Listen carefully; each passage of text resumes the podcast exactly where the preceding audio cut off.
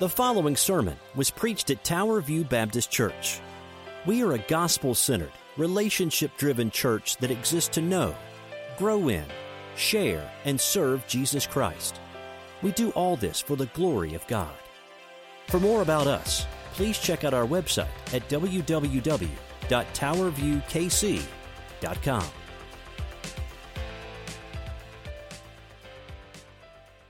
Well, good morning and welcome. And uh, we appreciate you joining our stream this morning as we continue our study through the book of James, Street Level Faith. Our, our sermon is entitled today, Lord, What About My Finances? Lord, What About My Finances? As you turn to James chapter 1, we'll be in verses 9 through 11 this morning. And just as we get started this morning, I just want to do this by way of reminder to us that. Uh, these are crazy days. Uh, actually, just right before recording this, the uh, city of Kansas City extended the stay at home orders. And so, uh, for our church purposes, we're going to continue to record these sermons and put them up, uh, but also at a, a, different time, as you've seen this morning. But I want to encourage you as well that we are including every week at 1030 our drive in service uh, which is at the campus at, at Tower View. And we'll go for about 45 minutes with a shortened message, some songs, some prayer, and scripture reading. So, just a word before we get started about all this. Look, none of this is perfect. We wish these opportunities that were before us were the physical gathering of the church where we could hug each other, sing together, be in the same rows. They're just simply not. And so we appreciate your patience. I think the Lord understands these days that we are doing what we can. And just like in Romans 1, when Paul wanted to impart a word to the uh, Romans, he said he would write to them to let them know that he was there with them, even though he physically had never actually seen them. And so, too, this feels weird. You may have screen fatigue. You may be ready just to throw in the towel on this sort of thing. But thank you for hanging with us because this is trying to do what we can do in these days. And we respect all churches doing different things that are trying to be biblical, trying to keep the fellowship of the saints together. Uh, so thank you for your patience. Thank you for joining us. And uh, let's get to the Word of God today. James chapter 1, verses 9 through 11, reading out of the ESV Bible, says this Let the lowly brother boast in his exaltation and the rich in his humiliation, because like the flower of the grass, he will pass away. For the sun rises with its scorching heat and withers the grass, and its flower falls, and its beauty perishes. So also will the rich man fade in the midst of his pursuits. Let's pray together, and we'll start off today. Father, as we come before you on again on a day where we would much rather gather in person, and Father, though this be pre-recorded, we will have had our time together in our drive-in service as we uh, stay six feet away with windows rolled up and no one getting out of their cars. Father, we thank you for these opportunities. Father, I pray though that we not become content with them, that we do long for, desire, and yearn for the, the not to things necessarily to get back to normal, because whatever that normal is will probably never return. But Father, we pray, though, that the normal would be our yearning to physically gather again as we can. Thank you, Lord, that we are not under threat of persecution necessarily. We're under threat of virus under a lockdown for such a reason. But Lord, we have these means. Thank you for this technology to do this. Father, we pray that people who hear this would be edified, that you would be glorified, that people would be saved, that the gospel would be abundantly clear, and that you remove me out of the way and you use your word. Father, that's our prayer every week. Thank you for this time. Thank you again for our, uh, our, our sister seminary who's allowed us the use of their facility to do this. Father, bless them and use them in these times as well. Father, we pray this in Jesus' name. Amen. Well, there's a story about two brothers who went away for college, and uh, one became a farmer, and the other was a very successful lawyer and an investment banker on the side. And, and the, the lawyer brother decided to visit his brother farmer on the farm one time just to catch up for old time's sake. And he said to his brother, I can't believe you've made anything out of your life. You've not made anything out of your life. I mean, look at me. He said, I'm on Wall Street. I have clients who make millions, and here you are, brother, stuck as a farmer out in the middle of nowhere. And I wonder what the difference is between us. And the farmer brother then spoke and, and he pointed to his wheat field out the window and he said, Brother, do you see that wheat? And he said, Yes, of course I do. He said, You'll see wheat that is standing straight up, standing as tall as ever in the wheat field. And in the head of that wheat, there is absolutely nothing valuable to me as a farmer. It's empty. But there's other wheat that's kind of tipped over. When you look at it at first, it looks really bad. But that's because the wheat is head, the wheat's head is full, and because it's full, it's going to be ripe for the picking when times come for it to come. And the brother explained, and I think this is so true, that some of us are standing up straight in these days. Some of us are standing up straight. We're walking tall. However, we're only able to do so because we're literally walking on empty. Yet there are some of us in these days who are walking a little bent over, like that wheat, showing we are full, showing we are trying to get through, but we possess things that nothing this virus could ever take away from us will ever remove from the stores we have. And this time in this season isn't a test of what you have in your pocket.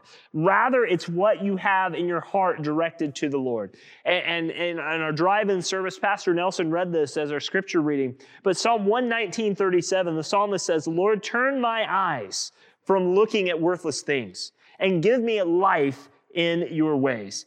You know, it's so hard to keep what is important important in our lives. Have you ever noticed that before? It's so hard for us to keep what is important important in our lives. Things that weren't designed to be important suddenly become important. And they rise in levels, importance to us, while things that are not so, are, are things that are important, descend kind of to the unimportant level. And, and that's a real struggle for all of us as we try to prioritize what is good for our family, our church, our life. But when you first come to Christ, you have a powerful and penetrating sense of what is really important in life. I mean, do you remember that when you came to, to know Jesus Christ? You were filled with an amazing sense of your need. You saw things a little more clearly, perhaps even legalistically or pharisaically at times, but you saw clearly how you should live your life. And when you saw another Christian, you thought, you know, why do they take that as so important? I mean, Jesus is what's important. And it's like God had opened the curtains of the universe and you finally got it. You finally understand what life is all about, what it's worth living for, and you finally understand the deep privilege that can only be found of the grace of our Lord Jesus Christ. But you don't stay there, do you? Those become too familiar for us. They become regular. The things of the church become routine, and we lose that fire we had when we were first saved or converted, whatever age that was. And somehow, some way, in the way we think and act and respond, they begin to descend, the things of God begin to descend in importance in our lives. And the things that aren't intended to be important become important. Maybe it's that church committee or that church fundraiser or that church thing. The things of the church become more important than the, the one who gives us those things. And so it is true for us today. So, what is important to you? I mean, if there's any time that's really made you ask that question, hopefully this lockdown, stay at home time, this coronavirus time has done that. I mean, how have these times changed what you think about or what you pride yourself in? What do you take pride in? I mean, where do you stand in the back in your life and say, yes, this is what I wanted my life to be like? Especially in terms of my finances. Yes, this is what's important. Aha, this is what is worth living for. Is what is important important to you even in these days? Oh, not on an evening when things are well or not when things get back to normal. What, again, whatever that is, is what is important important to you? And what about your finances? For many of us, that's the question we're asking today. Lord, I don't know how I'm going to get through this next day or pay this bill or whatever it is. Lord, what do you want with my finances in this time?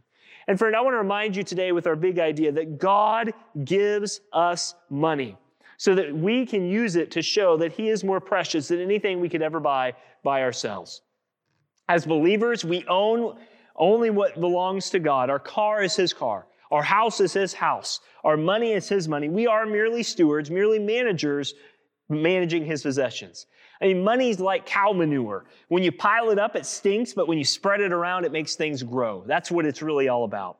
And God promises us, as we will see in the scripture, that even, even though you may have all things, even though you may not have anything, He is to be the greatest boast of our lives. And the primary purpose of seeking him out is not to get the things of his hand, but to get more of him. So in our troubled times, James shares with us two ways, two mature ways Christians can boast about things money cannot buy. First, he tells us in verse 9 that mature Christians can't boast, or can rather boast in spite of their poverty. And secondly, he says mature Christians cannot boast or shouldn't boast in their wealth in verses 10 and 11. And as we said again and again, James is writing to a people who are being hammered. They're suffering in many ways, and it's a sweet pastoral instinct for James to come to them and remind them in the midst of their suffering, in the midst of their loss, what is actually important to them. And friends, that's what we want to do today. So let's look at that first heading mature Christians boast in spite of their poverty. Let's read verse 9 again, James chapter 1, verse 9. He says, Let the lowly brother boast in his exaltation. It could be translated, let the, the, the, brother of humble circumstance, or more exactly, let the poor brother boast in his exaltation. And before we get there, I just want to read some, some sister verses, some, some cross references here I think that'll frame this for us. First, Luke 14, 11. Jesus says, For everyone who exalts himself will be humbled, and he who humbles himself will be exalted. Mary in Luke 152 said, He has brought down the mighty from their thrones and ex- exalted those of humble estate. Hannah in 1 Samuel 2 8 says, God raises up the poor from the dust. He lifts up the needy from the ash heap to make them sit with princes and inherit a seat of honor. For the pillar of the earth are the Lord's, and from them and on them he has set the world. And finally, Jeremiah 9:23, thus says the Lord, let not the wise man boast in his wisdom, let not the mighty man boast in his might, and let not the rich man boast in his riches, but let them boast in this, that they know me. In case you have not realized it, and, and, and James is making an observation here for us as well. You live in a world just like they did 2,000 years ago. We live in a materialistic, pleasure centered, despiritualized, no eternity culture. Let me say that again. We live today in a materialistic, pleasure centered, despiritualized, materialistic culture, yes, even in the midst of a pandemic. By no means are of the values of that culture. Life is all about the pleasures of what you get. And there is no spiritual world, the culture says, and there's certainly no eternity. It's what you do here that matters. And so the culture would look at the poor man that James is talking about and find nothing in him to be excited about, nothing to boast about, nothing to celebrate at all. You know, there's those Facebook videos that, that, that sometimes make the news where they find a homeless person and they, they, they make him, you know, get a good place to stay and all that sort of thing. And they get their time in the moment. But really, those people who do that for that poor person, one of the motivations usually is just to get their name out there, to say, hey, look at what we did. But if the game is material possession and physical pleasure, the man in James 1 9 has nothing to bring to the table. We can't live in this materialistic, pleasure centered, despiritualized, no eternity culture without somehow, some way being influenced by that truth. And this is the struggle of our lives is that we struggle with this.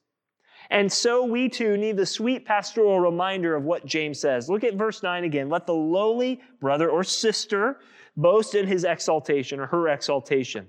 The key to understanding the phrase here is the word brother. He's talking about a Christian. He's talking about a believer. Remember, he's writing to dispersed believers here who, in terms of material things, are poor. And it assumes that the poor here is not just poor in American sense. Even the poor in America are richer than some of the, most of the people in this world. This person in James has no possessions to look at and say, Look what I got. Look what I acquired. Because he's poor, he most likely doesn't have the esteem of people around him. And because he doesn't have esteem, he doesn't have power. He has nothing. But yet, James says this man can boast that he is poor in this way. James says this man can say, by the miracle of the grace of God, I've been invited into a personal relationship with the Lord of Lords and the King of Kings, and one that is truly important, even though I have nothing. I am poor, yet I am rich. Brothers and sisters, the day you and I can stand in the middle of nothing, the day when we stand in the middle of a pandemic, of a virus filled world, and lose everything our 401k tanks, our health may tank, our economics may tank, we may lose physical possessions, even jobs. But the moment we can stand in the middle of the nothing is the day we understand the grace of the Lord Jesus Christ. When we cry out, I am rich, I am rich, I am rich because of Jesus Christ. And here is this man. It's not saying it's wrong to have things in James 1 9. The issue is being ruled by them. It's always a matter of the heart. And here's this man who, although in the estimation of the world has nothing, he has the deepest, most expansive, most satisfying cause for celebration. He's been given the gift of gifts. the treasure of treasures, the, the, the, the, the prize of prizes. What is that? James will tell you later on the gift that he has that he's boasting in is the accepting, justifying grace of the Lord Jesus Christ. And we talk about we never hear the word gospel in the book of James. Well, friend, we have the justifying grace of Jesus Christ. I was talking online this week to one of my running friends. Uh, his name is Ryan. He won't see this, so I can use his name. But uh, Ryan is of a faith that believes that you start out with a little bit of good to get on your way. And God infuses you with a little bit of, of, of grace to, to kind of kickstart you like a fundraiser would in a, in a business trying to get on their feet. And he said, You know, Darren, I just cannot believe that God would freely save me simply because he came to die for me. I have to do something to bring it to the table. But what this poor man would tell my friend Ryan, my running friend Ryan, is simply this Ryan, you brought nothing to the table. You brought nothing but sin and, and hate and enmity, and, and, and, and that has separated you from God. And your good deeds are like filthy rags. There's nothing you can do. But this poor man would look at Ryan and say, Look, I have nothing, but in Christ I have everything. Only through him, by him, in him, and to him am I saved, am I grown, and do I live. And I would ask you today, church, is this is what is important to you? Is what is important important to you? Does the grace of God in these days that we are living really have the sweet aroma that it had when you first became a Christian? Or has it kind of stunk a little bit because it hasn't provided perhaps in the way you want to see? Do the thoughts of grace make your heart rise with joy? Or could it be that a little bit of material loss produces in you a discouragement and even an envy for your neighbors who still have things regularly that you had before all this virus stuff came along? Is what is really important important to you? Well, you'll know your understanding of grace when everything else falls out, when life caves in, when things hit the fan, when you can really look and say, you know what, I've lost everything. But like this poor man in James 1 9, I am rich because of the grace extended to me in my Savior, my Lord Jesus Christ, and I would not trade it for anything in the world. That's point number one. Mature Christians can boast in their poverty because of the grace of Jesus Christ. Secondly, mature Christians do not boast or should not boast in their wealth. That's verses 10 and 11. James isn't done. He adds here in verse 10, and I'll call you back to your scripture your tablet, whatever you got, and the rich in his humiliation, because like a flower of the grass, he will pass away. Now, this can be kind of a confusing verse if we let it be, but here's the other side of the coin. If you were the richest man in the world, which uh, I think is still Bill Gates or one of those guys, if you had more esteem than all the human beings that uh, anyone has known, if you had all the power in the world and you had anything you could stand before people with and you could have pre- preeminence over them, you would stand before God on the opposite side as a poor man. Because in terms of God's favor, in terms of His grace, in terms of His love, all those things account for nothing, don't they? Listen, grace absolutely levels the playing field. It absolutely does. And that man of great possessions, of great accomplishments, of great power, stands before God who, as one who's unable to earn, deserve, or merit his favor. Isn't that what we saw in Luke chapter 16, the parable of Abraham and the, and the rich man? The parable that we take a lot of what we know about hell and other doctrines of the faith as Jesus told it. Man, the man was cast away to what we know as hell or, or, or away from the presence of God. And he looks up and, and uh, he, he basically says to, to Father Abraham, as the parable goes, I had everything and I did all this stuff and it meant nothing. And that is so true of us today. That old hymn that we all love to sing, I need no other argument. I need no other plea. It is enough that Jesus died and that he died for me. That is the gospel. And this rich man is not called to boast in what he has. He's called to boast in his humiliation.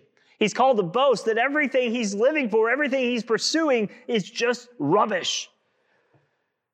And once again, James preaches the gospel that we are to celebrate the grace of our Lord over everything we could ever possess. Now, the problem is, is that these are things that are important of the universe. The most the important thing that we have is our relationship with God. I was given life and breath so that I could have relationship with Him. And it's, it's, that's not just about spirituality, it's who I am, it's my humanity. This is what I'm made for. And so there could be nothing more important than the gift of acceptance into the favor of God for whom I've been created. That when Christ saved me, that is the most important thing. Look, there's a lot of questions, even for churches in these days. Will we be able to do the things we used to do with our budget? Can we still sustain this program? Can we still support these missions? There's a lot of big questions out there. But the one thing that James warns us against is trusting in those things that are not necessary in this life. Friends, it is one thing to have possessions, it's another to be ruled by them. And we need nothing more than the surrounding creation, the withering of the grass, the rising heat of the sun, which will be here shortly, in about a month, that, that heat is coming. To understand it's a poor investment to let those things rise to the level of controlling our heart. But the struggle is real. The struggle bus is there. The temporary begins to replace the eternal. The physical begins to replace the spiritual. And in the midst of all that, we who've been given the awesome gift of grace in Jesus Christ lose our sense of what is truly important. Can I ask you today, have you done that? Even six, seven weeks ago, when this virus shutdown started, did you boast in what you had? Man, we've got a pretty good emergency fund, or man, you know, the stocks are doing well. We should consider these things. Friends, those aren't always bad. God has given us things to enjoy. We should prepare for the future. James 4 will talk about those things. But in losing our sense of what is important, we lose the exultation of knowing we've been lifted to a position we could never earn. And maybe in these days, God is humbling us to make us look further up instead of around us or to the things that we want to get our hands on. And we lose the humiliation of knowing in all our good efforts we stand with nothing before our Redeemer. So I would ask you again is what's important important to you? Do you live with a keen sense in these days of what is really important to you? And James says, all this will pass away. The rich man will fade away in the midst of his pursuits. Christian, this is a great opportunity for you to talk to folks who are successful in this life, who are really struggling right now with this life because they have now been humbled to know the very things they thought stable, the very things they thought they could just bank on and count on and that would move on, like the rising of the sun and the setting, uh, uh, uh, you know, of the sun, those things that we count on each day, they're gone. You, know, you think about our sports teams. I mean, there are, there are literally athletes who sign multi-million dollar contracts in the offseason for the NFL that are now thinking, am I even going to see a cent of that in the, in the coming years? There are people who are having this conversation, but this is a gospel moment because we can look at them and say, look, you are going to pass away someday. You are going to die. Your focus has been on these things, but let me reorient it back to the reality that you have sinned, that you need a Savior, that there is no other way to heaven except Jesus Christ. And in all your pursuits, they will fade away. All your pursuits. You know, it has been five years. It is absolutely hard to believe. It has been five years since the Kansas City Royals won the World Series. And in, in these coronavirus days, you'd think it had been 25 years. But one thing is for certain everything we pursue in this life is a passing moment. I remember my friend Drew uh, Matthews, who's serving overseas uh, in an undisclosed location with an undisclosed missionary organization. When we graduated from William Jewell College just up the road in Liberty, Missouri, I remember him very clearly being asked to speak. He was a great speaker, he's a great preacher even in these days. And he was asked to speak. He was, he was an All American basketball player. He was top of the class academically. He was involved. He was like super All American guy. That's who he is. But most of all, he loved Jesus.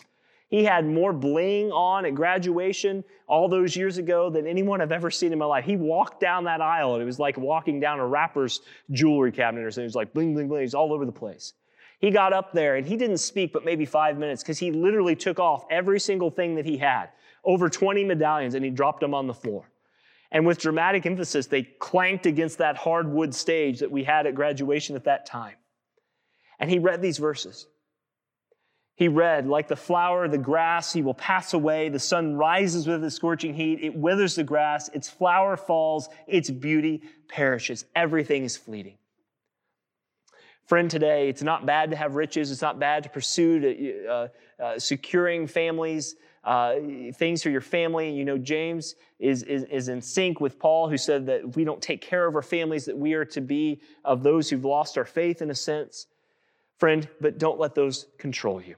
So, as we close, and I intentionally make this shorter today uh, to keep it in line with our drive in service. But as we close today, just four quick statements I want to remind you of in this very short passage. Number one is this a first faith lesson is when we are content with God, we are content with what God gives us. When we are content with God, we are content with what God gives us. Remember, God is after the heart. He's not content with just changing your circumstances. He doesn't receive some sadistic pleasure when you experience pain in days like this. Yet in love, he's willing to allow pain in days like this to continue if it means we are receptive to his word. I'm going to throw out another sports analogy. It, seems like years ago, too, that the Chiefs won the Super Bowl. And I know many in our church, that was a great moment of exaltation because you have been waiting for that for many, many years. And it was a great, fun journey we went through. But the Chiefs didn't win because Patrick Mahomes was the greatest quarterback, although he probably helped significantly. He did. But they won because they were the better fundamental football team. They were the team that when the lights were on, the cameras were rolling, they did the basic things well. And they did it to the best degree they could. And friends, in these days, we need to be reminded of this lesson. We need to be reminded that God is bringing us back not to more things, but to Himself. And we need to get back to the basics of prayer and Bible study and, and just simply being okay with fellowshipping with our church. Because God is pulling back the veil. God is taking away the bells and whistles from churches. God is taking away the budgets that have buildings that are massive. God is just doing a, a scaling back, it seems, in these days. Are we content with Him or are we content with what He gives us? It should be both. But most of all, we should be content with Him and we should be okay with what He gives us. Are we okay being back to the basics, being stripped of the bells, the whistles, the shiny things in our churches and our families if it means that Christ is exalted? We grow in Him and people come to know Him. That's the first statement. Second one is this. Sometimes God's favor is found in what he chooses not to provide. Sometimes God's favor is found in what he chooses not to provide. You know, when we say, God, you owe me this, we are trying to go back to a contract relationship with Him. Or some people say it this way God, if you would meet me halfway, if you would bring me in halfway, God, I would be okay. God, I'll do this for you. I'll, I'll, I'll, sacrifice my time over here. Lord, I'll give my effort over here in the church. But Lord, really what I'm asking is you scratch my back, I'll scratch yours. And maybe we don't use that language, but it, it, comes through more like this perhaps. Lord, why is this bad thing happening to me? Why am I not getting the things that I have? In front of me that I want. And we talk about the problem of evil as if we don't deserve any bad thing that's ever happening to us. Friend, we're not going to play pin the tail on the pandemic. Why is this happening? But I will remind you of this is that God is going to give you what you need in the time you need it, and we need to be okay with that. You think of all the prayers you've prayed in your life and all the things you've asked for in your life. If God answered even half of those, first off, how many people would get saved? Second off, how, which direction would you be running? Which way would you be going? I mean, I can think of all silly things I prayed through all the years, and I'm so grateful looking back, God did not answer every one of those. And James is reminding us that mature Christians boast in just simply knowing Him. But secondly, we don't boast in the things that we don't have because we simply are grateful for the things He has given us. Every day we get up and we have breath in our lungs and any life and blessing Certainly, salvation is more than we deserve. When we understand we don't deserve salvation and His blessing, it'll produce in us a generous spirit towards others and redefine our concept of justice in God's provision and economy for us. It'll make you the sort of person who always lays down the privilege gladly in an attempt to lift others up as you seek to lift God up. Third faith lesson, third statement. The question isn't whether God will provide grace, but if we'll recognize when He does. It isn't a matter of whether he's going to do it. His grace often comes in uncomfortable forms. You know, I've shared this before, I think, over the years, but in, in running, they talk about this term of being uncomfortable, comfortable pace. You know, getting ready to run a marathon next week, I've shared in our, our, our, our, uh, our, our, our groups, and you guys have been so sweet to support that. But, you know, marathon pace is not your fastest pace. It's not like you go out and run as fast as you can. It's not even your second. It's probably your third or fourth. It's a pace that you can sustain for a long time that is uncomfortably comfortable. It's something that you know you can achieve. It's going to hurt you a bit. It's going to hurt you a lot, but you're going to sustain that pace. And so it is with God. The question isn't whether God will provide grace, but if we'll recognize it when He comes and be okay with the uncomfortable times. God is going to see you through. Just like that pace is hopefully going to get you to that finish line. But God's going to bring some uncomfortable situations as He provides for you along the way. But it's still all His grace, it's still all His provision. And God will never call you to do what you cannot do. God will always provide everything that you need. Let me just take a timeout moment here to thank our church. Church, we, we, we struggled financially the last couple weeks, as I think many churches did. But this last week, the, you all gave sacrificially above and beyond to meet needs in our church, of folks in our church, of, of, of necessary must pay bills in our church. Thank you so much. The ministry that you paid to do is the ministry we are able to go out and do. For many of you, that was uncomfortable. For many of you, that was really hard. It was sacrificial at its best. Praise God for your gift. And God will call you to do what you cannot do because there are times you're going to have to look and say, God, I don't know if I can do this. But as many of you have shared personally with me and Pastor Nelson and others, it has been a blessing to you because you know God called you to it. And He provided, even in those uncomfortable things, the means and the grace to do it for the advancement of His kingdom. The last thing, and I'll close with this, the last statement is don't fret about the future. Don't fear the lack of resources. Obey God, and God will supply. He always does, doesn't he?